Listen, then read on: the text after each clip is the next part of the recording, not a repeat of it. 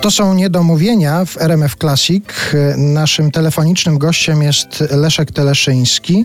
I jeszcze kończąc ten wątek redaktora Maja, no bo to tak właściwie pretekst naszego spotkania, ale kończąc ten wątek, jeszcze odnosząc się do tych pretensji, że to życie na gorąco było takim pokazaniem wielkiego świata, którego tak naprawdę nikt nie mógł wtedy dotknąć, to zwróćmy uwagę na to, że redaktor Maj bardzo patriotycznie poruszał się Fiatem 125 to był jego podstawowy wóz. Tak, tak, tak. To były dwa wypożyczone, dwa na wszelki wypadek, dwa wypożyczone z żelania polskie Fiaty z silnikami zielonymi nazwanymi Monte Carlo. Mhm. Także to była duma wielka, że my takie samochody mamy. Oczywiście samochodów nie wolno było ani zarysować nawet, ani nic, żeby się nie stało, bo samochody miały być zwrócone do fabryki na żelaniu. Tam był taki przypadek, że ja uciekając goniąc kogoś już miałem wpaść do lasu i rozbić ten samochód drzewo.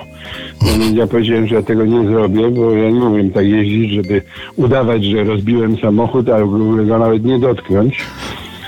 Zrobił to Marek Warisella, który był konsultantem, rajdowiec, który był konsultantem właśnie samochodowym przy tym serialu i jakoś mu się to udało. W ogóle cały serial był za małe pieniądze kręcony, także cały czas były oszczędności. Oszczędności na wszystkim. No, zamiast wynająć taksówkę w Bazylei autentyczną, to przyjechał samochód, który był przygotowany przez naszych dekoratorów, on jako taksówka bazylejska. Jeździliśmy tam, ja jeździłem w środku, był kierowca oczywiście, ale na skrzyżowaniu spotkaliśmy się z prawdziwym taksówkarzem tej firmy. On tak spojrzał na nas, wziął telefon i zaczął gdzieś dzwonić. Ja mówię, uciekajmy z powrotem na parking, bo zaraz nas złapie policja. Wszystkośmy robili nielegalnie. Na przykład w Wiedniu przyjechały samochody z Węgier, bo myśmy w Wiedniu oczywiście nie mieszkali, tylko codziennie my przyjeżdżali z Węgier, z miejscowości Mosor Modiorowar. Ja to będę pamiętał do końca życia, bo uczyłem tej nazwy. I przyjeżdżaliśmy tam co pewien czas i samochody były węgierskie, Mercedesy jechały z nami. No i na ulicy któregoś dnia nasi technicznie zaczęli zakładać na węgierską tablicę, na gumki tablicę wiedeńską e, rejestracyjną. No i ktoś zadzwonił na policję, podjechał policjant na motocyklu i mówi, co tu się dzieje? A, bo my tutaj właśnie taki film robimy, a my, a mówi, nie, mowy nie mam, zdejmować tę tablicę i odjeżdżać stąd. Co to za w ogóle za kant jakiś? No ale oszczędność pieniędzy na wszystkim.